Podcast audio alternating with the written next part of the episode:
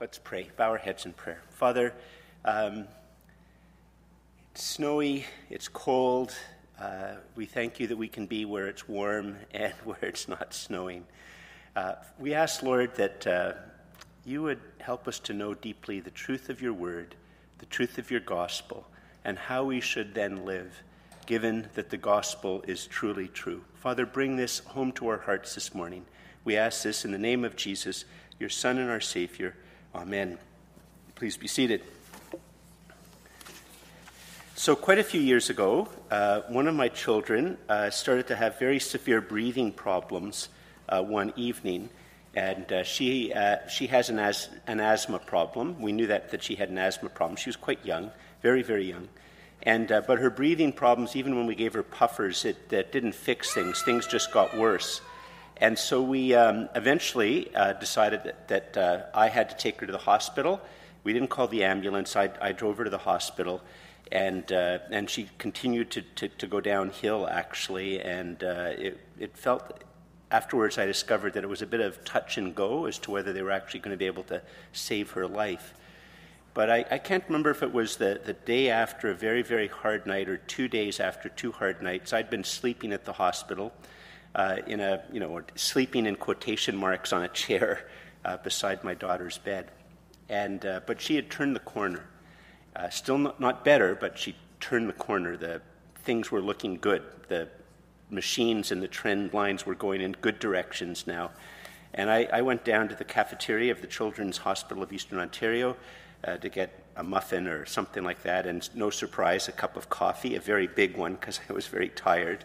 And uh, as I'm uh, leaving the cafeteria, I bump into somebody who was a, a regular, occasional slash regular member of the church whom I knew. And I had forgotten that this guy attended the church, but not only was uh, he a doctor at the Children's Hospital of Eastern Ontario, he was actually the head of a department in the, in, in the hospital. Like, so he was like sort of a big mucky muck guy. And, uh, and he said, George, like, what are you doing here? And I, I just told him, and he said, Oh, is she all right? And I said, Oh, yeah, it looks like things are going well. And, and, and he said, Are they treating you well? And her well? And I said, Yeah, I have no complaints. They're doing a great job. And uh, he said, Well, I'm going to come up and see her. Now, I, I don't, you know, afterwards I was wondering if he was thinking, you know, of this and this and this and all these other things. But he says he'll come up and see me. And, um, and I don't really sort of realize the significance of this until we get out of the, the, the hospital, the elevator at, at, the floor that my daughter was on. And, uh, and there happened to be a, a, a, senior doctor walking by with a group of interns, obviously.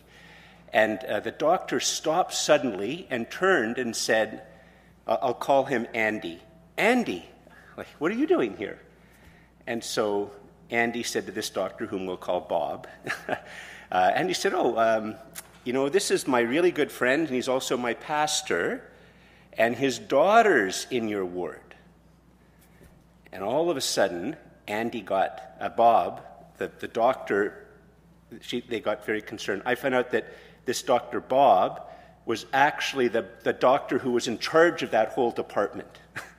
That's, I guess, why she was really surprised when a doctor from another department came onto her floor to see one of her patients and so Bob got instantly concerned as to whether I was being treated right. you could just tell from the body language, like, oh, is everything going all right? Are you being treated all right? And I said, no, I'm fine. It's no, no, no problems. And then Bob says to me, well, listen, at any time while you're here, if you have any problems, this is my name. The nurses know how to reach me. You get a hold of me, and I'll make sure things are put right. And, uh, and then, of course, the head of the department from then on came and visited my daughter. Now, why am I telling you this story? Um, what I've described is something which is just very, very deeply human. Uh, people look after their friends and, uh, and, and sort of just their tribe, their, their friend. They look after each other often. And, uh, and I, you know, I don't know if, if this doctor from our congregation, Andy, sort of wanted to guarantee that I would get treated really well by making an appearance. Like, I don't know all that, the politics, and I never asked him. And, uh, and, and, and he's no longer with us. But, uh, but we got even better treatment after that. But here's the thing it's very, very deeply human to do something like what this doctor did. And uh, she sees a, an important person in the hospital. I'm her, that person's friend and pastor, and you look after each other. That's what you do. That's human. Now, I mention this because it's actually a dynamic of what's going on in the story, and it's a very important dynamic in this story. And it's, it's one of the reasons why this dynamic, which I'm describing, which when, when I point it out to you, you'll see that it's there in the story. And it, it's one of the reasons why the Christian faith transformed the world. Like, it's very hard, maybe, for some of you to believe that, but the Christian faith transformed the world. Well, let's, let's see how. If you turn in your Bibles to Mark chapter 10, sorry, Mark chapter 14, uh, and we're going to be reading uh, from verse 53 on. Mark 14, 53 on. Uh, we're preaching through the book of, uh, of Mark, and that's why we come to this story. And uh, I'm going to do once again the same type of technique I did last week. Imagine this is a European, uh, some Europeans or the, the, the, BBC or some British group has decided to put all of this into a, a bit of a series, a limited edition series. And so there's a succession of episodes to tell the overarching story. And, uh, and if you might or might not remember, but last week ended on a cliffhanger. Um, I'm watching The Last of Us, and those of you who've been following that along, last week ended with a cliffhanger. and there's a similar cliffhanger that happens here. Uh, the story ends with all of Jesus' friends abandoning him, uh, and a group of men armed with clubs and, and other weapons have uh, seized him, and they've carted him away in the night. And now the story continues. And so we'll call this first scene, scene one, the right quorum. Scene 1, the right quorum, and it's verse 53. And here's how it goes And they led Jesus to the high priest, and all the chief priests and the elders and the scribes came together. Now, you can listen to my last two sermons. I'm not going to go into the, the significance of, the, of naming the, the chief priests, the elders, and the scribes. Uh, but here we see now the high priest. Um, we know now, in fact, later on, it, it's covered up in our translation. It's the Sanhedrin, and uh, there's one high priest and 70 other members that make up this, this gathering. Uh, and there, but there's, uh, and, and, and by the way, when it says here they led Jesus to the high priest, it's not as if they led Jesus there. This is where you, you, you need to, you know, the filmmaker would have to make sure that the episode shows this. Uh, they lead him there with clubs, seized. So they've seized him to make sure he can't run away. They're all armed, heavily armed. Jesus is in the midst of them. That's how they lead him to uh, the high priest. And uh, when it says all, and this is going to be important throughout the story, wherever you see the word all or whole, they don't mean every single priest and every single scribe and every single elder, and they don't even mean every single one who's on the Sanhedrin. Uh, what they're referring to is basically that a quorum has been reached. And um, ancient his, uh, people who wrote at that time, that we have their records of what they wrote, we know that in those days, a quorum was the high priest and 22 other people. And if you had the high priest and 22 other people, you had everybody there. You had all, in a sense, that, that's what all refers to, and that's later on what whole refers to. And when they say the decision is unanimous, that's what it's referring to. It's a valid meaning on one level of the Sanhedrin. They can make decisions. And that fits in with why, in other of the ancient biographies, it says that some people remember the council and they wouldn't have voted against this. Well, that, that's not a discounting of what's happening right here. The quorum has been reached. And here's the thing with my introductory story it's a normal human thing to care for your, your group, so to speak. And, and my parishioner that I've, I've called Andy, he sees me there in the hospital. He knows I shouldn't be there, and he wants to make sure. I mean, he is a doctor. He, he's, he loves children. He, he's a doctor because he loves to see children made well. So he has both a, a natural human desire to go see my, my daughter, but at the same time, he's wanting to make sure I'm carried well. But that can also get twisted so that we make sure the right people, our people, are in positions of power and authority and the high priest is manufacturing, and the others are manufacturing this, and they might say beforehand, We're going to be gathering people together. We've got to get our people there. We've got to get our people there who are sound, right? You know, don't, don't bring in Fred or, you know, or, or Smith, they, they're on our side, but, you know, they get wishy-washy and caught up on legalities and all of that stuff. And, and don't, don't bring in, you know, uh, Abe and, and don't bring in, you know, Sam because, uh, you know, I don't know, they're a bit sympathetic to it. And, and we, we, want, we want to make sure our people, the sound people from our point of view, are there. And that's the dynamic that's going on. And they're successful. They're successful. So the right quorum is there. So um, now the next bit is sort of odd, and uh, if once again we were doing this as a television series, we're setting up something here that's going to be central to the very next episode. The next episode seems to take an aside from the storyline, and, it, and it's setting it up with this small incident. But there's also something very important for us to notice in it. So, scene two is he knows better, in, in, with a question mark. He knows better and it's verse 54, and it goes like this And Peter had followed Jesus at a distance right into the courtyard of the high priest. And Peter was sitting with the guards and warming himself at the fire. Now, when we'd last seen Peter, he'd fled. Obviously, he has a bit of a change of heart and he uh, follows along at a distance, and now he comes right into the courtyard. Now, why do I call it he knows better? This is deeply human. Deeply, deeply human. Jesus has warned Peter that he, Peter, is going to deny Jesus three times before the cock crows, before the rooster crows. Although there's a different way to understand that, which we'll talk about next week. And, and, um, and Peter is seeing that every time Jesus speaks, Jesus is correct. And so Peter here thinks, I know better. Because what does he do? He actually goes and sits with the guards. Like, you know, this is actually just saying, I know better. Like, Peter, Jesus is going to be wrong. I'm not going to deny him. And, you know, maybe that would be hard for Peter to deny him if he'd gone and just hidden off somewhere by himself for the night, you know, trying to pray and screw up the courage of things. But he, in a sense, tempts fate. He tests the limits right? And he actually goes right amongst a whole pile of guards, some of whom are going to recognize him and who are going to ask him if, you know, gee, he's tempting. You know, he, he's like, not that any of this happened to any of our, any of us when we were young. And, and, and, and our parent says to us, well, why did you go to that party? Or why did you go off with those people? Didn't you know that if you went with those people, they were going to do this and that was going to happen? Well, you did. but you thought you could sort of go up to the line but not cross the line? It's very deeply human. That's what Peter thought he could do. He could go up to the line but not cross it. And as we'll see next week, he crosses it. But in the meantime, something also deeply human, weirdly human, happens next see, one of the things about this story is that everything about it could easily be filmed in a realistic series. It's something, once again, which is weirdly human uh, that we don't often think about. And, and that's the next thing. It's uh, scene number three uh, the show trial.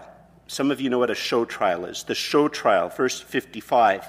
And it goes like this Now the chief priests and the whole council, that's the Sanhedrin literally, were seeking testimony against Jesus to put him to death, but they found none. Now, a show trial is uh, something that comes from the, the, the Soviet era, where uh, basically uh, everybody knew that the person was going to be found guilty. Uh, everybody knows that in advance, but they go through the um, appearance of having a legal trial but everything about it is a sham. Uh, the person's going to probably confess, has been beaten or tortured until they confess, or threatened with the death of their loved ones until they confess. Everybody knows, involved in the trial, that there's no justice there. It's all just appearance. Um, but, you know, here's, here's the thing. This is what's so deeply human about it. We can say, oh, you know, those terrible Soviet Union or you know, other more modern examples of it, right? Because they're, they're, they're not seeking a trial to figure out what happened. You know, look what it says again. They're seeking testimony so against Jesus to put him to death. Um, and that's what they're seeking to do. But we all know that they, so they just want to have Jesus killed, but they're looking for evidence, so to speak. And You know, most people won't just come out and say, yeah, that's a lie. I, I did that just because I'm selfish, and I just did it, you know, because I, I don't like you. I hate you. Nobody says that. Well, they say, well, you know, I have, there's this reason and there's this circumstance, and I'm pursuing justice, and I'm doing this and I'm doing that. Like, that's a deeply human thing. We, we rationalize our actions. In fact, it's almost as if in Genesis 3, which is uh, whether or not you believe it's literally true, and, and I actually believe that it's, it's literally true, it's deeply psychologically true that we human beings continue to love fig leaves. that after we've done something wrong, and the, the people who matter know we've done something wrong, we like to have some type of fig leaf to try to cover that, the, the revelation that we've done something wrong. We, we like to have things to make it look like we're, it was really good. And we see that in Canada, we see it in our own lives. It's something deeply human. So they are going to have a pretend process, but everything about this is wrong. If you'll notice here um, in, the, in the previous story, it said that, um, uh, that Jesus, or the pre- previous verse, that Peter had followed them into the courtyard of the high priest. Like, this is a trial happening in the middle of the night, and it's happening not where the Sanhedrin has their meeting, nor in the high court, but in the high priest's personal residence, where guards are out front to make sure that inconvenient, nasty people who might want to give other type of testimony definitely can't even appear. Everything about this stinks, but they still want to make it look like there's evidence. They still want to make it look like there's, that, they're, they're just concerned with the truth. They have valid reasons, but everything about it stinks. So, how does it work out for them? Well, we already had a hint, but how does it work out for them? The next scene is scene four the false witnesses mess up. That's what it's called. The false witnesses mess up. Verses 56 to 59. I mean, there's another problem. We're in the middle of the night where do these witnesses show up? Like, how is it that a quorum shows up? Like, these things don't naturally happen, right? Everything about this is a conspiracy. The right people are there. It's all a show trial. It's all a stage, but they still mess up. Verse 56 For many bore false witness against Jesus, but their testimony did not agree. And some stood up and bore false witness against Jesus, saying, We heard him say, I will destroy this temple that is made with hands and in three days I will build another, not made with hands. Yet even about this, their testimony did not agree. Now, what's going on here is, is, probably the high priest who's organizing this whole thing, along with a couple of his buddies. He's going to himself, like, we got morons as false witnesses. Like, he's probably going to later on give a tongue lashing to some of his assistants and aides because they got complete idiots and fools to come up and do the false witness. Like, can't you even do something as simple as this correctly? And, um, and, and then what we see in the text is actually um, a very important moment for us as Christians. Uh, no, notice here in, in verse 58, it says, I, you know, we heard him say, I will destroy this temple that is made with hands, and in three days I will build another not made with hands. And, and you wonder, well, where's the contradiction in that? But here's, here's what's gone on Mark has summarized their argument better than they could put it. That's what he's done.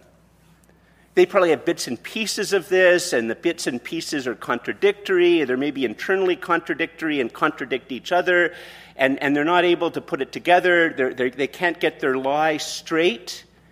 And Mark has summarized their argument and stated it really clearly, better than they could. Now, just as a bit of an aside, how, how on earth would, would Mark know this?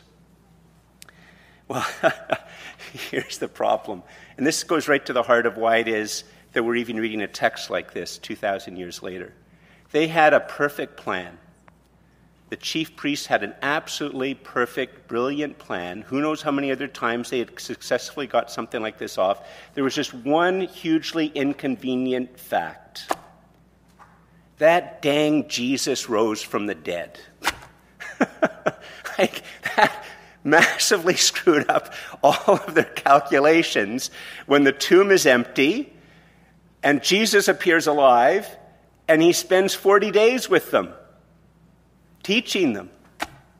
And that's separate from the fact that maybe some of these priests and others who are there later on become Christians and let people know what happens. Now, here's the thing if you could put up the first point, Claire, that would be good.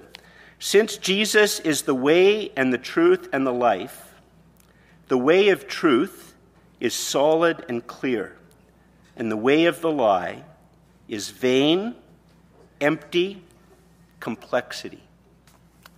My grammar check wanted me to change that last word, and I ignored it. Since Jesus is the way and the truth and the life, the way of truth is solid and clear, and the way of the lie is vain, empty complexity. You lie, and then people challenge you on it. You tell another couple of lies, and then later on you have to recount it, and now it's harder to remember your multiple lies than if you just actually tell the truth. I mean, that's just, that's just, that's been true time and time and time again. And the fact of the matter is, is if you're pursuing a lie, that is something vain, both in a sense vain that you'll never accomplish it, but also vain that it's something involving your own self flattery. Lies are empty, and it just raises you into a whole area of complexity where you can't keep it straight. And you've just seen that with these people who want to give lying testimony. And their lying testimony are empty, and, and there's the complexity, and because of the complexity, they can't get their lies straight. And this, by the way, is when I said that, you know, when you're looking at these stories and you see how they fit, how quite literally some guys in, at, at, and gals at Netflix or BBC or, you know, some European broadcasting thing, they could make these things into a realistic show. And, and, and, and why that is very, very important and, and why it is that Christianity changed the world is that the other religions and spiritualities of the world, truth is based in story and in myth and in feeling and in mystical experience, but not in real life. Not in real life. And the Christian claim is that this actually happened. Truth is in history, truth is historical. And that, as that idea launches into the Roman Empire and then eventually into all of the other, and to many other cultures in the world, this, then you, you, you start to realize that you, you, like, there's something to pursuing truth. And not just religious truth, but historical truth and economic truth and scientific truth and technological truth and, and moral truth.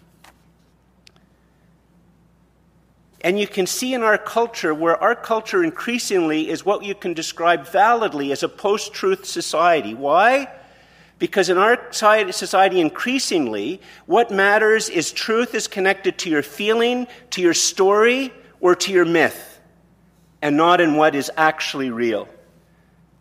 And as these things, in a sense, it's a, it's a return to ancient paganism, it's a return to many of the Eastern religions prior to the advent of Christianity, where people are always just as smart and always just as clever.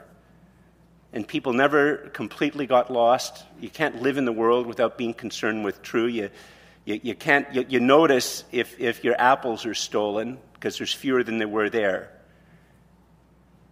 But Christianity, the Bible, Christ introduces into human consciousness this idea, the Bible introduces this revolutionary idea that becomes a virus that infects the human race. Truth is solid and clear, it's historical. And you do not go just to story and myth and feeling to understand what's happening. You, you seek the truth, and the truth is solid and clear. And that's why Mark is able to summarize their lies better than they are because he's seeking the truth. Even the truth of what their accusation is, he seeks the truth. They seek lies and can't get it straight.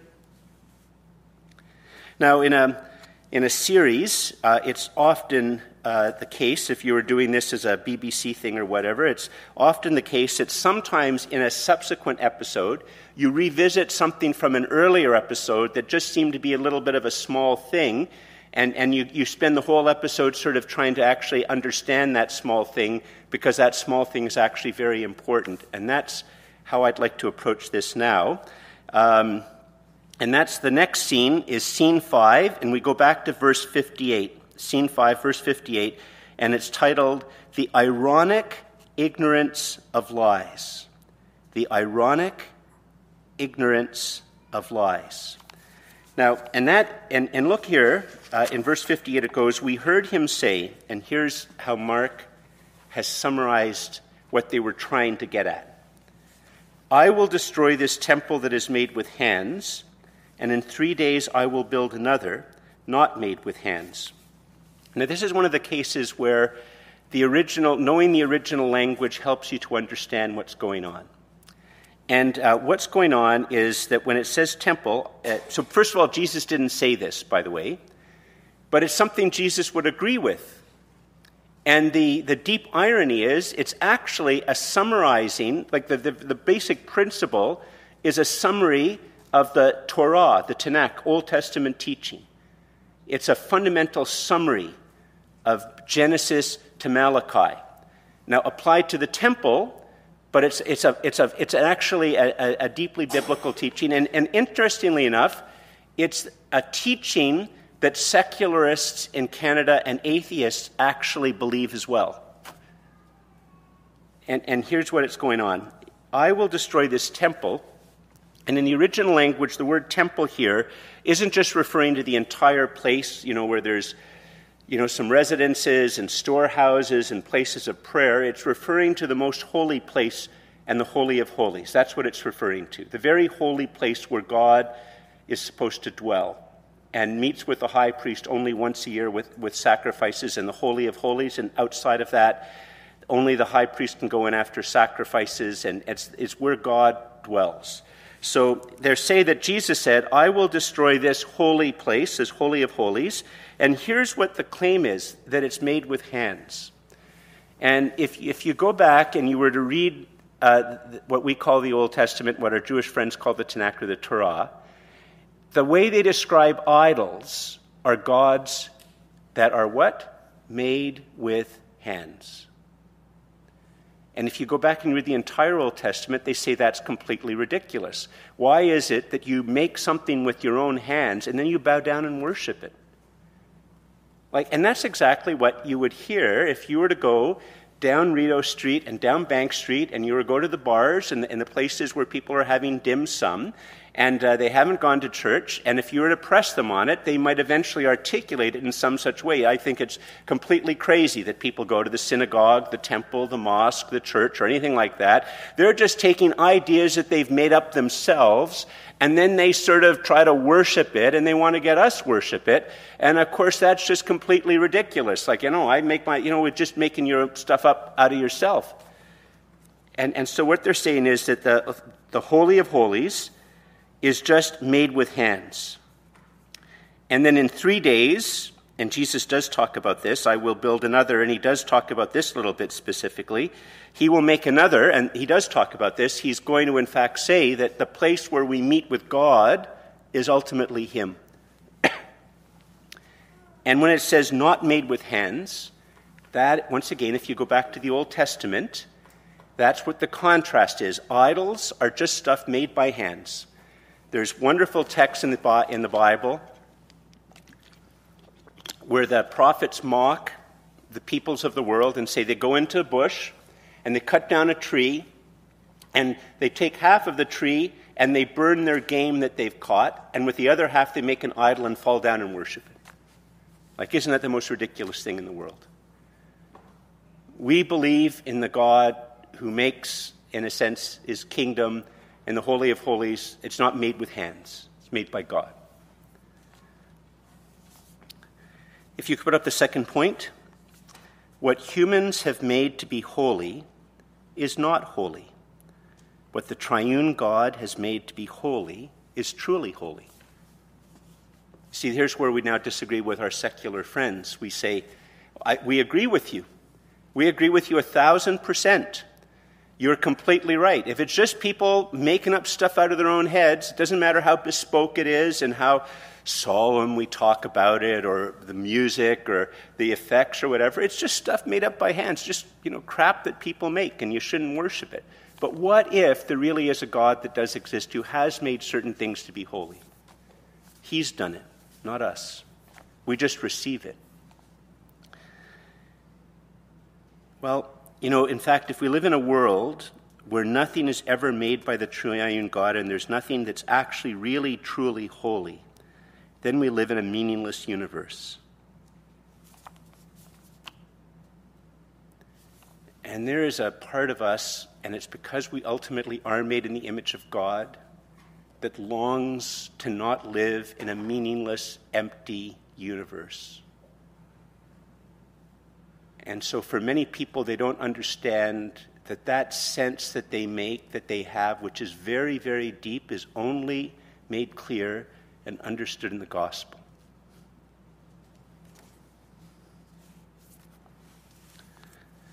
Now, from his enemy's point of view, the question is can this be fixed?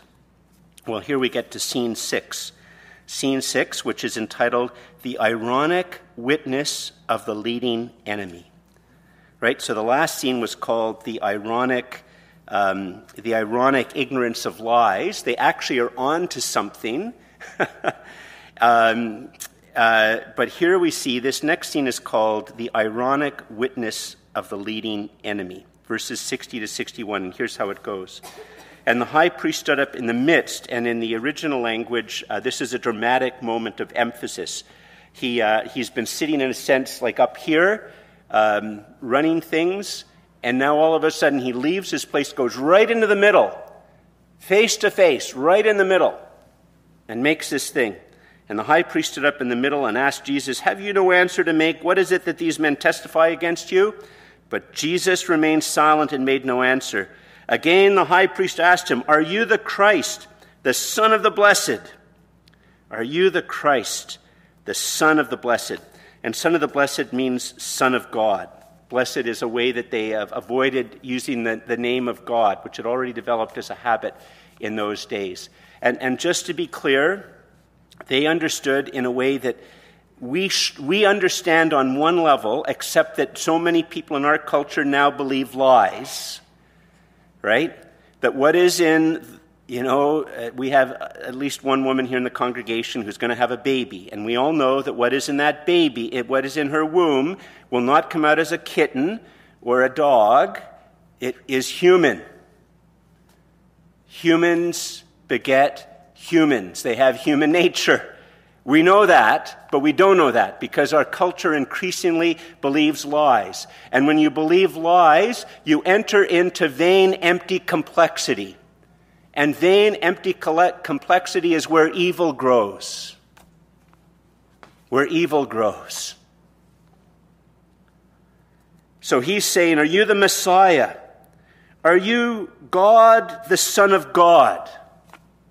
Are you claiming that you are God, that there is God the Father and God the Son? Are you claiming that? The high priest says.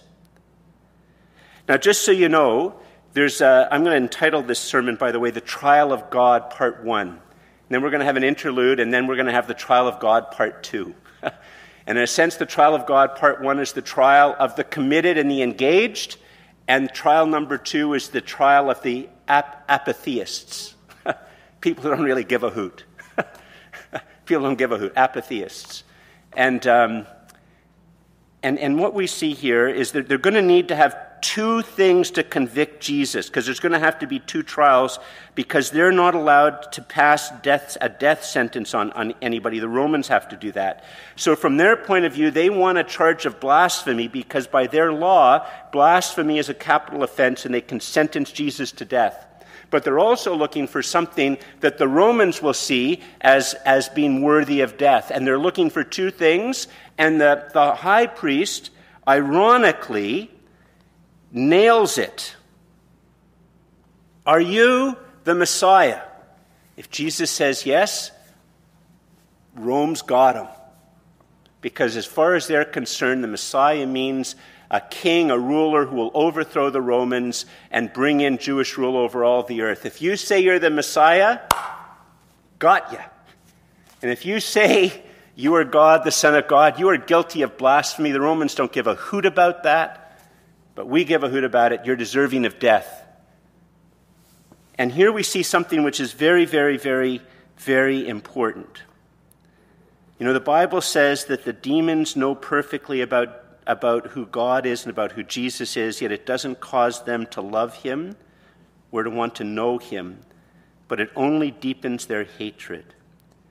We often think that if we just know what's true, we'll submit to it will want to follow it, will want to believe it. But that's, in fact, a very shallow view of human nature.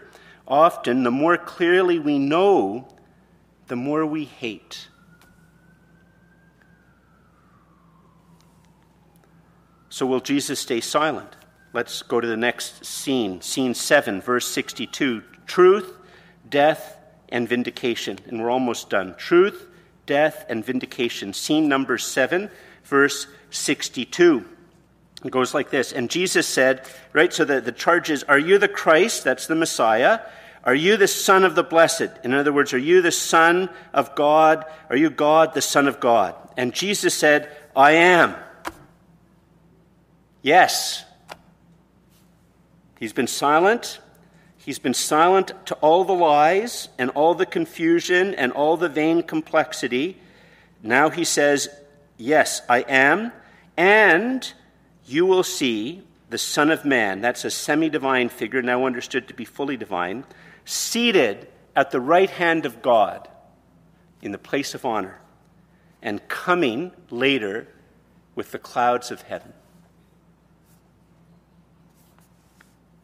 Now, here's the thing if you could put up the next point, uh, Claire, it'd be very helpful. This is very significant. On trial for his life, because that's what he is. He's on trial for his life. The, the Bishop of Ottawa, just before a few months before we left the Diocese of Ottawa, called me in improperly, probably illegally, on a Saturday afternoon to fire me. And um, he made a huge strategic mistake. He had a lawyer with him. I was very worried. I thought I was going to get fired and it, it would mess up us leaving the, the, church and everything like that.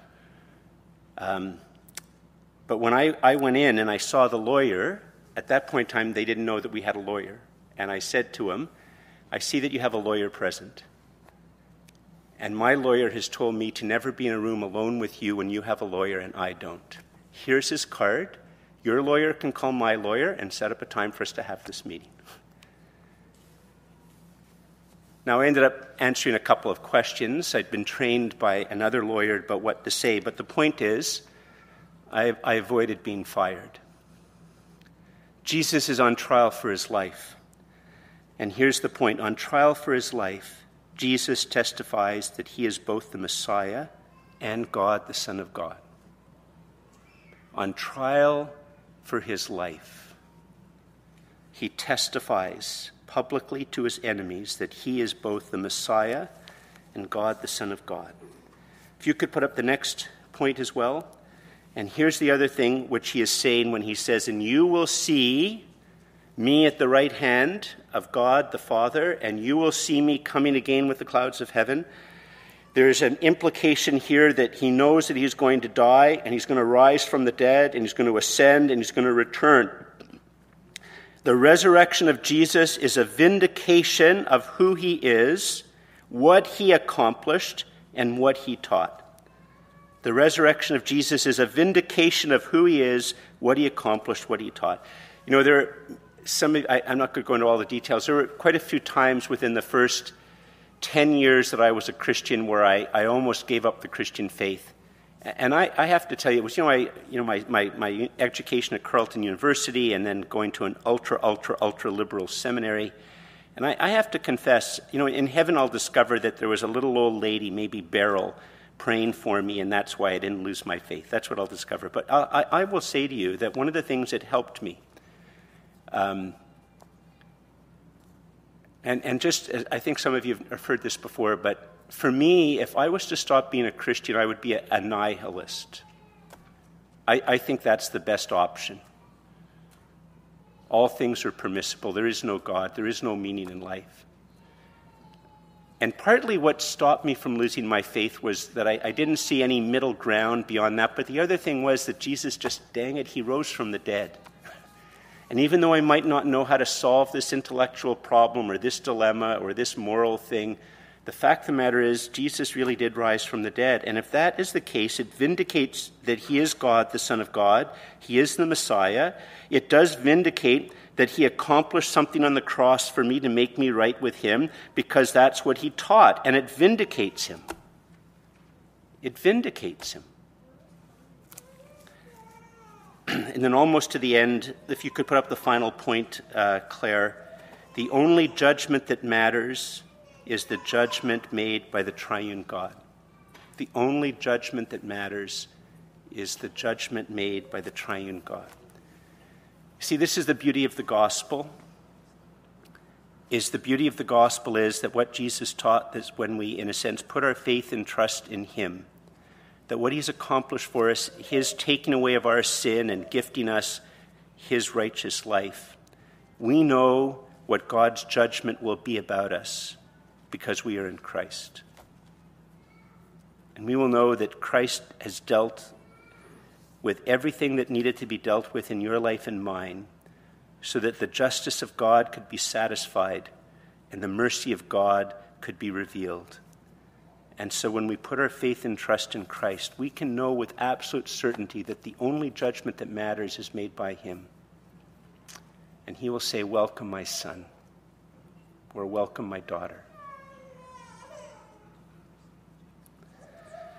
Just in closing, I'll just read the last few verses. Uh, scene number eight How to Prove Yourself Wrong.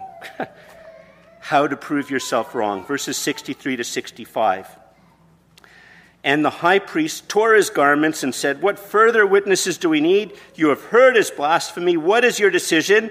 And they all, like trained seals, said, Condemned him as deserving death. And then some began to spit on him and cover his face and strike him, saying, Ha ha ha ha, prophesy that. you can't prophesy anything. prophesy that. And the guards received him with blows. If you go back and you read Mark chapter 10, verse 33 and 34, Jesus said that after he was condemned, he would be spit upon and beaten with blows. And I'm sorry, those fools mocking that he couldn't prophesy fulfilled the prophecy by what they did. They made themselves foolish. I invite you to stand.